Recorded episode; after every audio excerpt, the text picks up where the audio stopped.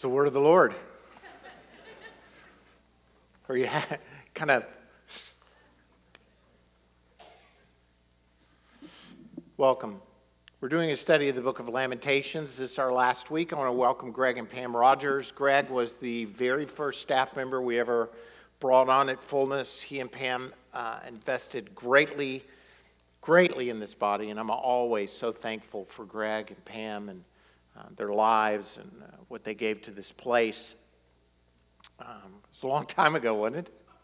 Yeah, both of us had darker hair. I, I Greg had hair. Um, any, anyway, it was a long time ago, and um, you stand today on many of the things that Greg poured into this place. And so we thank him from, uh, from the bottom of our hearts. Uh, Lamentations 5 is not all that uplifting. Did you just like, amen, amen? As the jackals were ripping and the hands were hanging and the skin was hot and the virgins were ravished. There was no, it, just, it's tough. It was tough. When um, Nate and Cheryl Ross were a part of our church, um, Nate and Cheryl and I ran a great deal and together and they, they personality wise, they're a lot like me. They like to read all these articles, and uh, we would always be running along and saying, Did you read that article here in Christianity Did you read that article in New York Times? Did you read that article? And then, uh, our, we laughed about this, but uh, Portlandia came out with a skit that basically uh, said the, the same thing. And I'm going to show it to you.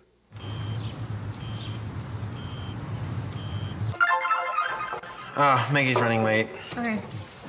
Hey, did you guys read that thing in the New Yorker last month about how golf is an analogy for marriage? I did. Mm-hmm. I did read that. Did you read the thing in McSweeney's? Mm. It was comparing CD tracks and album tracks. Did you read that? Yeah. Did you read that thing in Mother Jones about eco chairs and eco ways to sit? I did. Yeah. I did. Did you read that thing in Spin about all the festivals? Uh huh. Did you read that thing in Paste? It was about the National. Oh, I saw that. Did you see that thing in Dwell about all the mid-century houses? Yeah. Did you read the New York Times? Yes. New York Observer? Yes. Washington Post? Yes. Wall Street Journal? Of course I read it. Did you read that steampunk article in Boing Boing? I did not like the end of it. Did you read that skywriting over the Willamette River? Yes. Did you read the fortune cookie? Yes. From last night? Yes. Did you read it? Yes. There were two. Yes. Did you read that thing that guy wrote in the sand on the beach? Yeah. Did you read the Portland Mercury? Yeah. Did you read the Willamette Week? Yeah. Did you read the Seattle Stranger? Beginning to end. Did you read the SF Weekly? I loved it. The Harvard Lampoon? Well written. Did you read Mad Magazine? I did not like the end of it. You You may not enjoy that kind of humor uh, that much, but um, that sounded like our conversations. Did you read this? Did you read this? Did you read this? Yeah, I read it. I read it. I read it. I did not like the end of it. Um, yeah, that's become a phrase in my family. Uh, when we don't enjoy the end of a movie or anything else, we always say, I did not like the end of it. Um, that's the way I feel about Lamentations. I did not like the end of it. Um, there was no like happy ending. You're hoping, like, after five chapters, that things turn and it ends on an upward, hopeful, glorious note. But as we'll see this morning, that is, that's not the case, and yet it is. Um, because in their brokenness, in their pain, in their sorrow, there is hope. Reminder that the nation of Israel has been totally decimated by the Babylonians. Um, they've been carried off into captivity.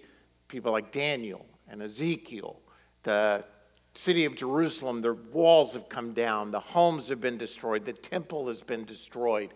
It has been, it has been ravaged. They're, they're, they're there among the ruins of what was once a glorious city, and they're lamenting the brokenness that, by the way, we saw God brought on them.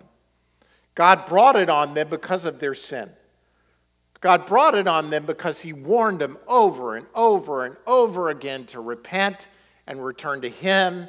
That the promises of the covenant were if you followed Him, He would bless you, and if you didn't, Hundreds of years later, it's finally been brought to a point where they've been decimated. Now they're sitting in the ruins and they're crying out in their brokenness.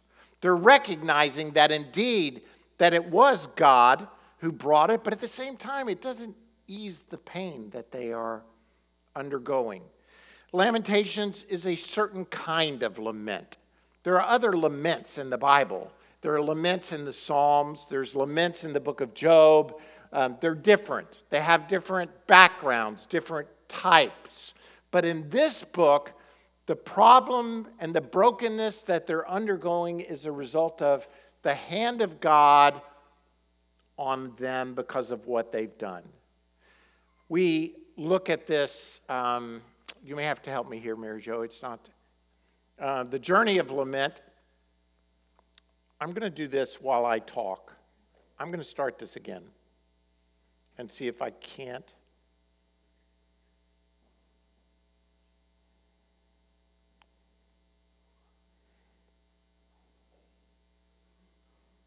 Talk among yourselves.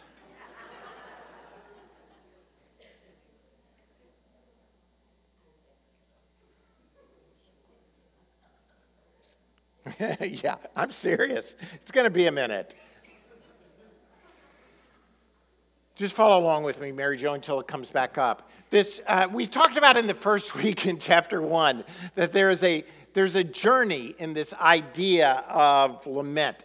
And on the beginning of the journey, you need to begin with the truth of the righteousness of God. That everything God does is right. He is holy. He is separate.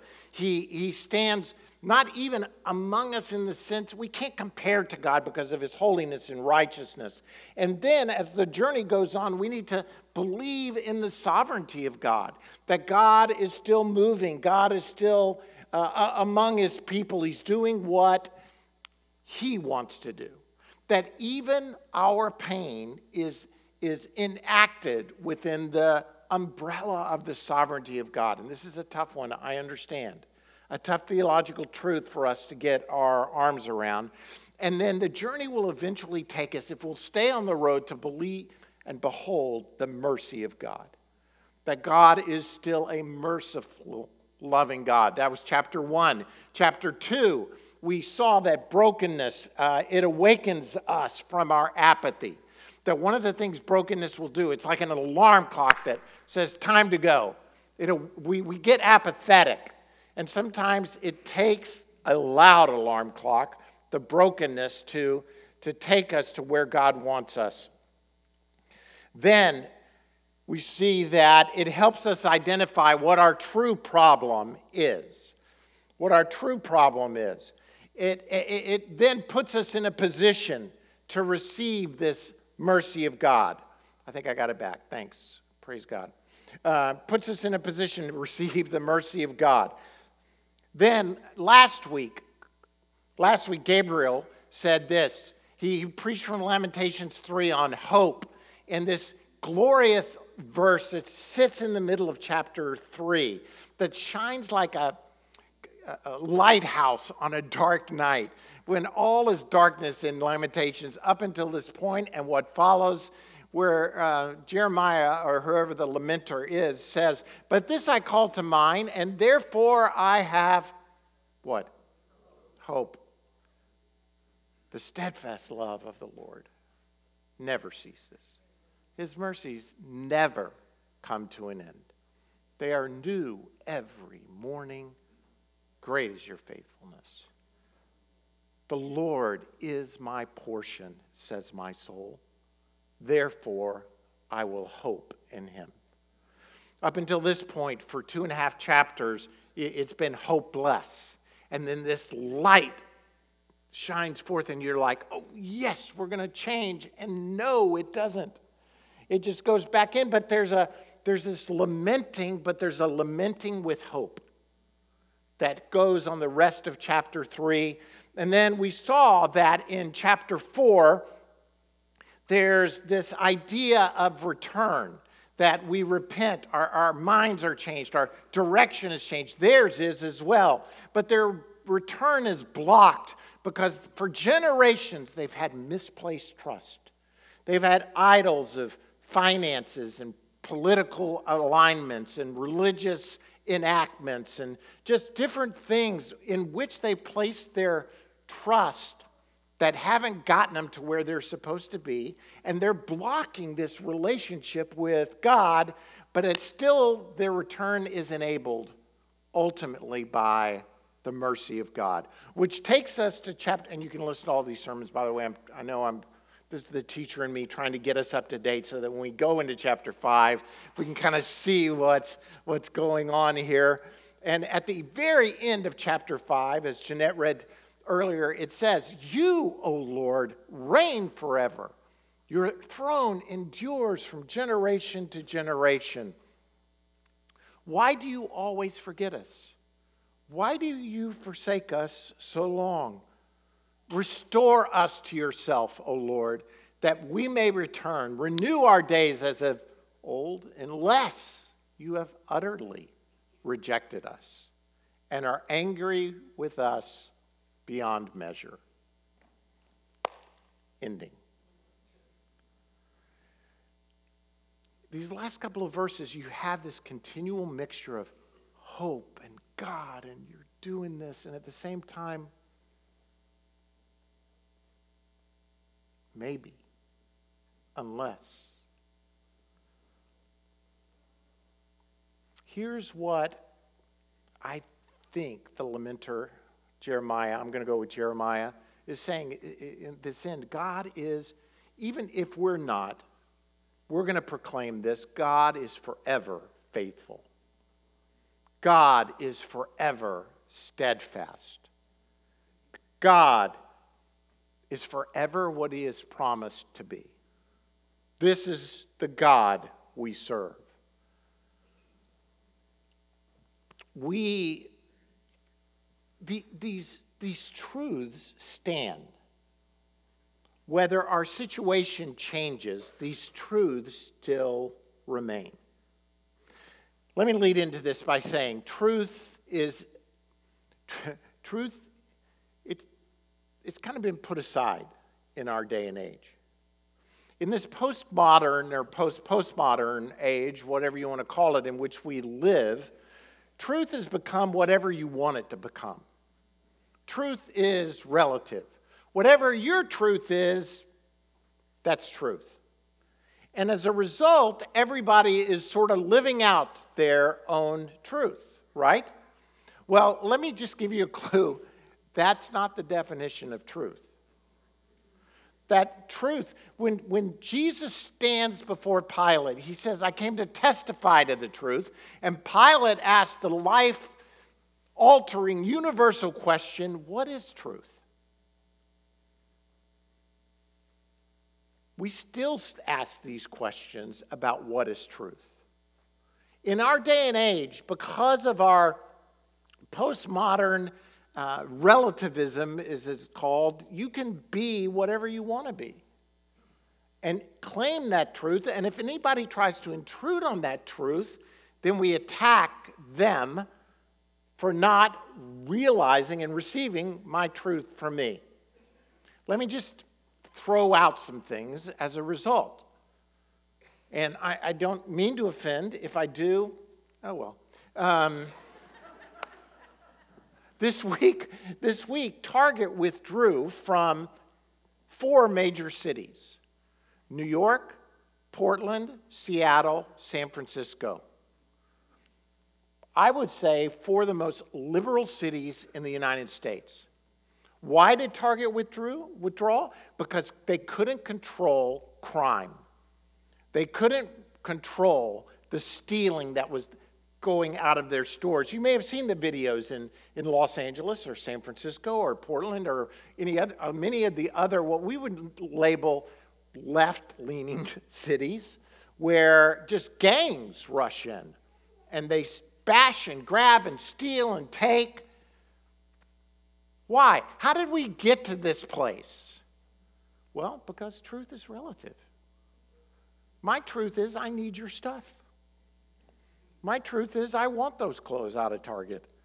My truth is, I want that jewelry. You, you, may be saying, Pastor, I think you're being a little harsh. I don't think so. Unless we sit back and say, hey, us red states, we're kicking it.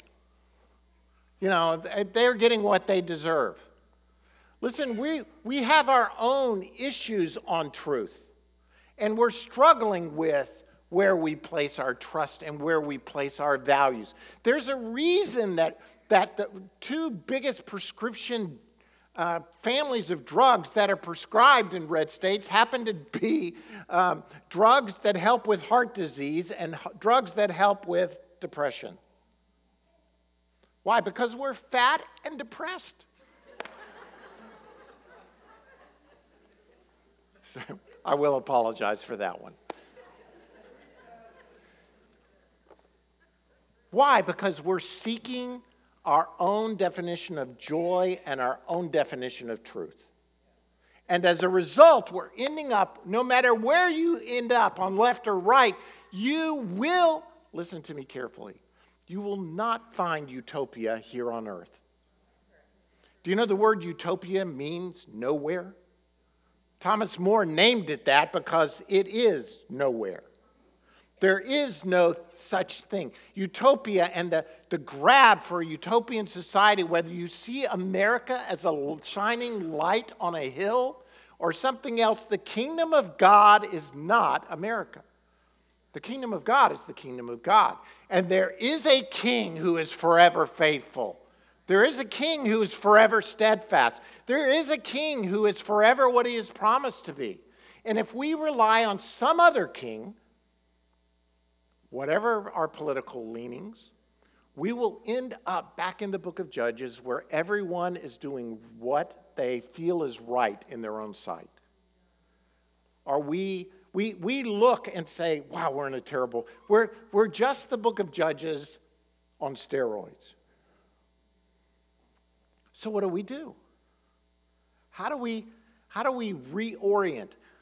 I, I don't know if we can reorient an entire society. I'm not even sure that's the call of God in my life. The God of, God, call of God in my life is to proclaim the good news of the King who has come, to proclaim that Jesus is among us, to be salt and light. Listen, salt and light means that there's darkness, right? And decay in the society around us. I would need to be light or salt if there wasn't darkness or decay. But because there is, that's who I need to be. That's what God has called us to be. Listen, lament is the language of grace. Lament is the language of hope. Lament is the language, ultimately, of, of truth. We need to be proclaiming truth. Truth is only truth if it's true. you can write that down, it's quotable. It's not true if you say it's true. It's true if the creator of the universe proclaims it as true. That makes it true. Because you, O oh Lord, reign forever. Your throne endures from generation to generation. So, what, what do we do? How do we get back on track? I, I, I don't have a, I wish I had, a, oh, here are the three easy steps to get you out of your pain, to get you out of your sorrow, to get out, out of the brokenness that you're in. I don't have them, and the lamenter, did, Jeremiah didn't have them as well. Except, he said, no matter what, here's where we're going to stand. And so let me just give you some ideas that I've already kind of hinted to in this outline. Just remember that God is forever faithful. Come back to the place where you, you say, Remember, O Lord, what has happened to us. Look and see our disgrace. Now, let me ask a kind of rhetorical, obvious question Has the Lord forgotten? Don't you find it a funny phrase? Remember, O Lord, what has happened to us? God hasn't forgotten. He's the omnipotent, omniscient. He knows everything. He cannot forget. He hasn't forgotten. But this phrase is a typical biblical phrase that, that you'll see from Noah to, to Moses. Remember the golden calf incident? Where they Moses went up the mountain to get the Ten Commandments of all things. Comes back down, they built a golden calf, worshiping it. God is like, go on. I'm, I'm, I'm going to give you the land, but I'm not going with you. And, and Moses says, Oh, remember, O Lord. Remember. Why does he call out for God to remember? It, it, it's not just crying on the mercy of God, which it is, but at the same time, I think it's us saying, Oh, yes, remember the faithfulness of God. God, you are a faithful. It's crying out and positioning us in a place to remember the mercy of God, to remember the faithfulness of. Some of you are here today and you've gone through, I'll say tough, but that would be underselling maybe the pain and the horror that you've gone through in your life. Those memories can't be erased. But what can be done is you can focus on the forever faithful God. Your past can't be changed, but your future can be it can be aligned with what he wants for you.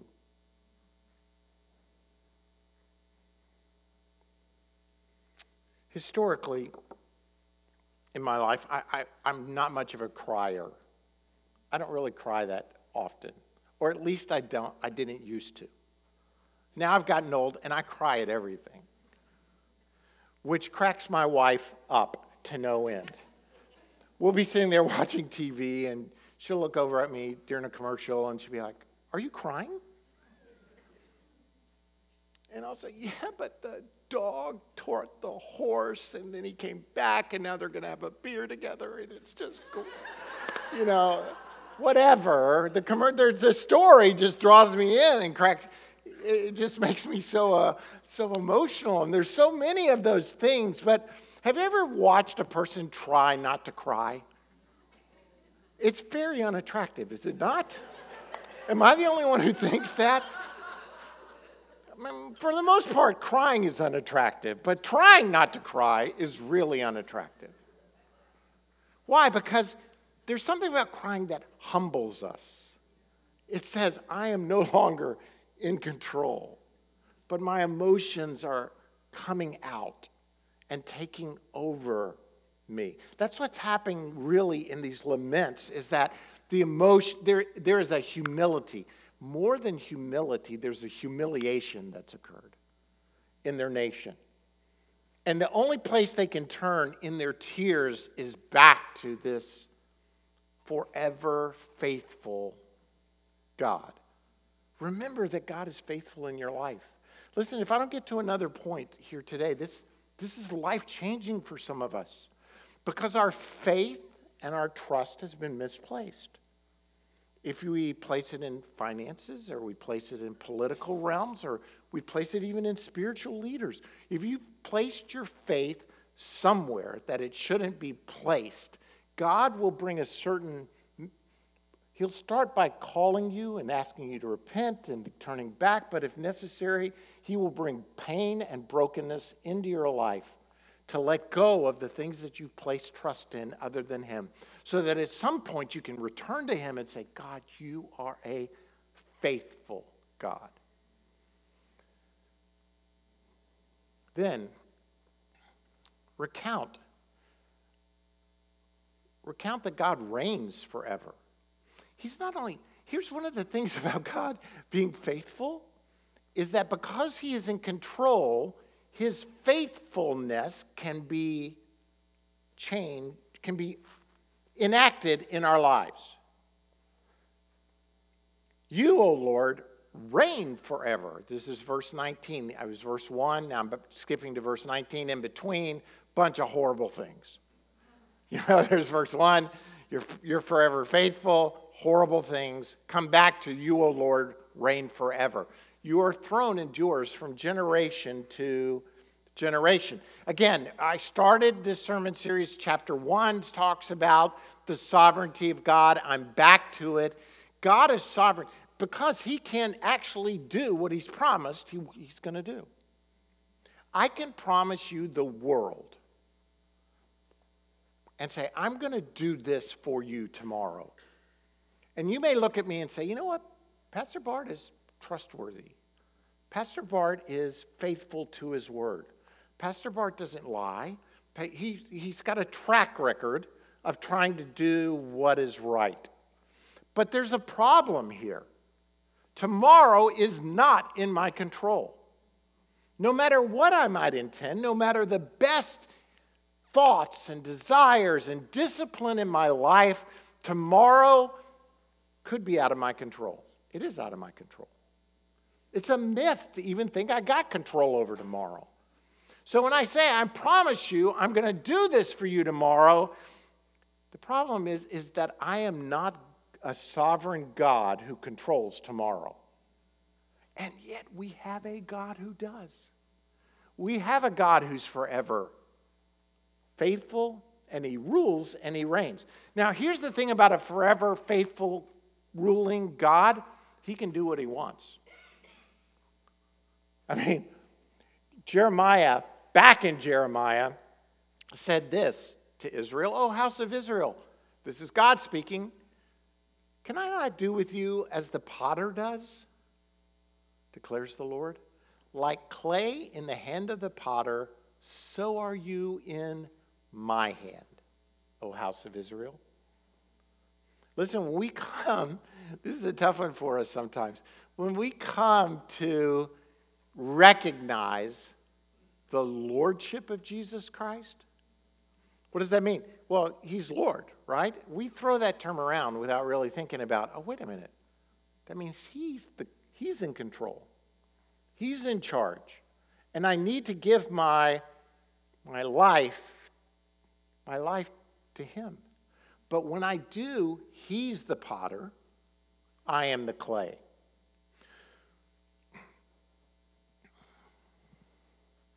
This is the part that runs so contrary to our American culture and American ideals that we give lip service to it, but we don't really follow it.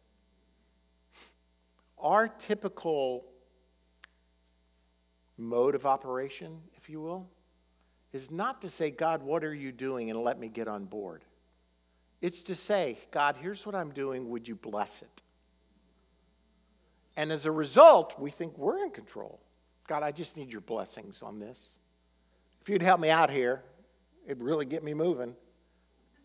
Rather than saying, God, what are you doing? I want to join in with your plans and purposes on this earth. Most of my prayers, I got to admit, are God bless this, bless that, God help this, God help that, do this, do that, do this, do that, rather than saying, God, where is your hand at move right now? Where, where, where do I need to join in with your glory on this earth? Don't you think it'd be, it's, I guess this again is a rhetorical, obvious question, but don't you think it'd be kind of more powerful if I joined in what the Almighty Creator of the universe is doing rather than trying to get a sprinkle of blessing on this lame effort that I've got going on?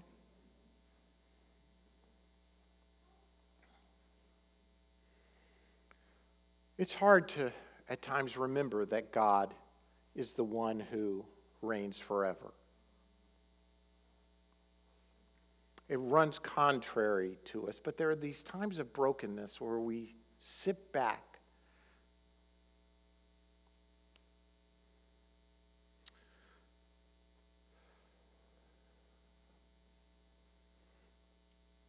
About nine years ago, um, in the spring, uh, my mother was uh, in hospice care. She was dying. And um, I was at her bedside alone. Um, my family was exhausted. We were taking rotations, kind of staying by her side. And at this particular case, I had the night shift, and I, I, I knew it was her last night on earth. Um, she was unconscious. I'd go to her bedside. I'm probably going to start crying now. But I'd go to her bedside. I'd sing over her. I'd pray with her. I'd thank her. And then I'd sit back down and I'd stay awake because I just didn't want her to I didn't want her to leave this earth by herself. So I stayed with her and but there is a moment where I'm sitting in this chair. Now, I've been a pastor at this point for 20 something years, Christian for a lot longer than that. And, but I'm sitting there and I start to think, oh God, I hope everything I believed about you and preached about you and said about you is true. In my brokenness and in that moment, I'm like at a point where I'm saying, God, let this be true. Let it be true. And I got to this place where I was saying, God, I trust in you. No matter the pain of this moment, the loss of this moment, the thoughts of this moment, I trust in you. You may be undergoing that kind of pain or even worse this morning where you're saying, where, where is God? And how could he possibly be moving in this moment? One of the greatest hymns of our faith was written by William Cowper, Cooper, poet, underwent great depression, had many suicide attempts, um, never really recovered mentally, but was one of the greatest hymn writers of uh, the 1800s. Wrote this hymn where he says, God moves in a mysterious way his wonders to perform. He plants his footsteps in the sea and he rides upon the storm. I love this language. One of the later verses says this Judge not the Lord by feeble sense, but trust him for his grace. Behind a frowning providence, he hides a smiling face. Our God is faithful our God rules and reigns and can change everything. As a result, I'm going to encourage you to do this renew your relationships with the promises of God. Trust in the every word of God is what? Yes and amen. His promises stand firm forever. The lamenter says this Restore us to yourself, O Lord, that we may return. Renew our days of old, unless you have utterly rejected us and are angry with us beyond measure. You know, he's, I, I think he's saying this, you're angry beyond measure, but he's, he's, he's leaning back into the promises of God. He's saying, I, I, I know I'm saying this, but I'm going to trust that all your promises are yes and amen. And if indeed it's Jeremiah, Remember what God said to Jeremiah back in uh, Jeremiah 31? This is the covenant I will make with the house of Israel after that time, declares the Lord. I will put my law in their minds and write it on their hearts. I will be their God, and they will be my people. Jeremiah, who I think is the one writing the laments, he remembers the word of God. Yes, Jeremiah's the one who proclaimed the destruction, coming destruction, but also proclaimed the coming restoration. That God would do it and in such a way that it's totally different.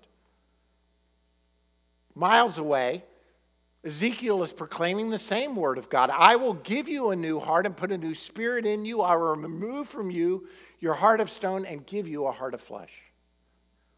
The word of God to Ezekiel during the same time as the laments are being written. These promises of God stand that, that I will do this. Sometimes all we have to stand on are the promises of God. Situation sucks. That's a biblical term. Um, that's basically what Lamentations is saying. This stinks. This is horrible. By the end of Lamentations, nothing has changed. The city hasn't been restored. The walls haven't been rebuilt. The temple's not back in. People are still in exile. Okay, I've got nothing to stand on. I mean, read chapter 5. We've never experienced anything like this in our lives. Never gone through. Whatever pain we've gone through is not what they're going through. And yet they come to a place, I think, where they're standing on the truth of what God has said is going to happen. God, I'm going to believe in your promises. I'm going to believe in your word. There are times when, in people's lives, in people's marriages, in my children's lives, in the situations and circumstances I have going around me, where my best preaching and best counseling and best humor is changing nothing. All I have to stand on, God, you promised. I, I believe I heard. I believe in your promises and your faithfulness and your ability as the God who rules and reigns to change. I don't know when it will happen, I don't know when it will come to pass, but I'm going to continue to stand in your promises today.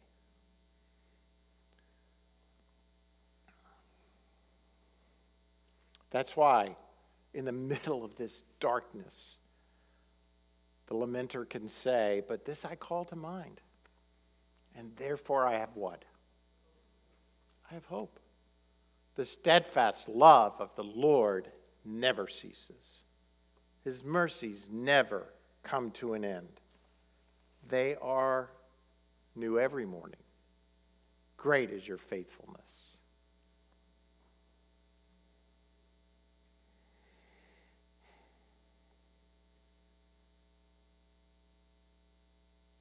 You know what's unbelievable when you really think about it?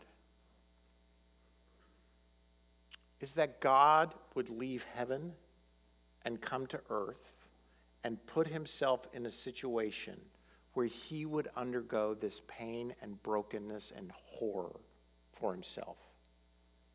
We're, we're, we're the only faith on earth that actually worships a God who went through this level of pain. Jesus was crucified. Jesus was tortured. Jesus died. But the mercies of the Lord are new every morning. Praise God, Jesus rose again. That's the gospel. That's the kind of God we put our faith and our trust in. So when we sing songs of gratefulness to God for his goodness in our lives, this is not some wishful thinking. This is hope. And hope is not wishful thinking. Hope is a confident assurance that what God has promised is just yet to come to pass. Because we serve a faithful, ruling God.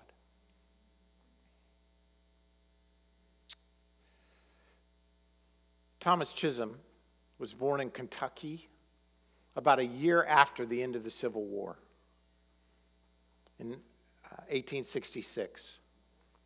He um, didn't come to know the Lord until he was 26 years old. So he wasn't a child of faith. He came to faith later in life. And as a result, as time went along, he wanted to really serve God. When he came to know Jesus, he gave himself to Jesus. And so he wanted to serve God, but he had he, he didn't have very good health. So he went into the ministry in Kentucky and he only lasted about a year because of his health.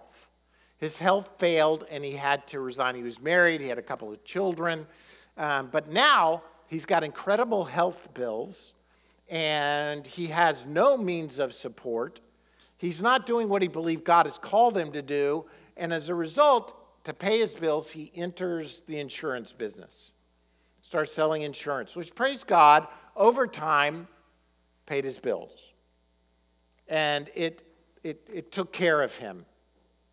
And so he tries to figure out another way that he can do something for God. and he had started out in journalism, so he thinks, I'm a decent writer. I'm going to take the Word of God and I'm going to put it to poetry. And so he begins to write poems. Thomas Chisholm never did anything what we would call monumental. He didn't build a big church. His health wouldn't allow it. He didn't make a lot of money. He didn't He didn't change the world in what we would call his activities, but he put pen to paper. And in 1923, he wrote a poem that he then sent to a pretty well known uh, songwriter of his time, William Runyan. And as a result, we have one of the greatest hymns of faith that he based on Lamentations 3, which says, Great is thy faithfulness. O God, my Father, there's no shadow of turning with thee. Thou changest not. Thy compassions, they fail not. Great is thy faithfulness. O Lord, unto me. This morning, we're going to sing this hymn of faith. And this is, this is the ministry that I pray that God would move in and among us. That as we sing this hymn of faith, and I know you've sung it hundreds of times before. We actually had this hymn sung at our wedding. But that you would realize that God's faithfulness is real to you today. God's faithfulness is here among us today. God's faithfulness is there for your children, for your marriage, for your job. Even if the situation as you leave this place doesn't change, God's faithfulness fails not. His compassions, they fail not. Great is his faithfulness. So this morning, let's stand. Let's sing this song as a people of faith, not because of our situations, but because of his rule and reign and faithfulness and promises to all of us.